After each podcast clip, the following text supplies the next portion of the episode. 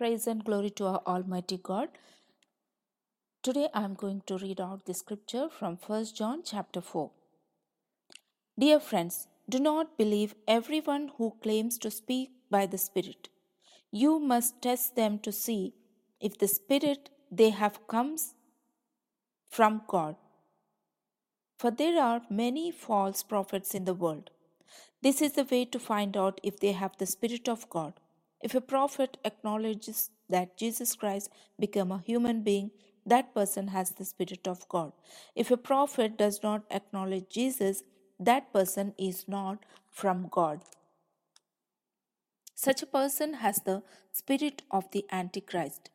You have heard that he is going to come into the world and he is already here.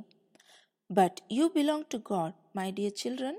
You have already won your fight with these false prophets, because the Spirit who lives in you is greater than the Spirit who lives in the world. These people belong to this world, so they speak from the world's viewpoint, and the world listens to them. But we belong to God, that is why those who know God listen to us.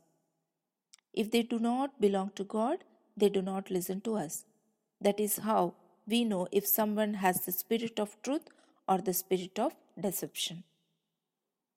Dear friends, let us continue to love one another, for love comes from God.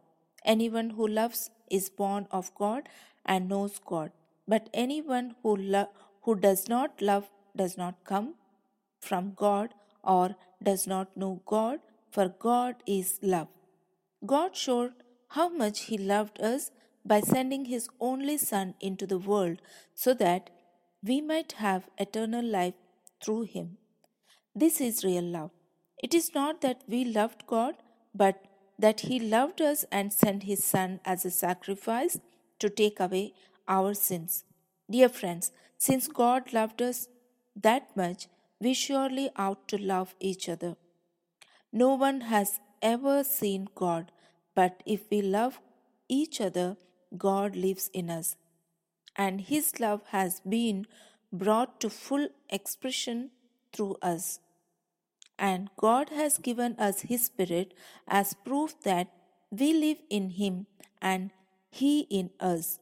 Furthermore, we have seen with our own eyes and now testify that the Father sent His Son to be the Savior of the world.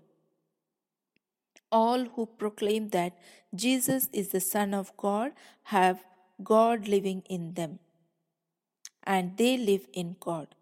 We know how much God loves us, and we have put our trust in Him. God is love, and all who live in love live in God, and God lives in them. And as we live in God, our love grows more perfect. So, we will not be afraid on the day of judgment, but we can face Him with confidence because we are like Christ here in this world. Such love has no fear because perfect love expels all fear. If we are afraid, it is for fear of judgment. And this shows that His love has not been perfected in us. We love each other as a result of His loving us first. If someone says, I love God, but hates a Christian brother or sister, that person is a liar.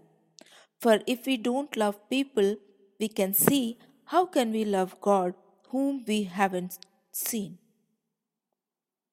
And God Himself, Himself has commanded that we must love not only Him but our Christian brothers and sisters too.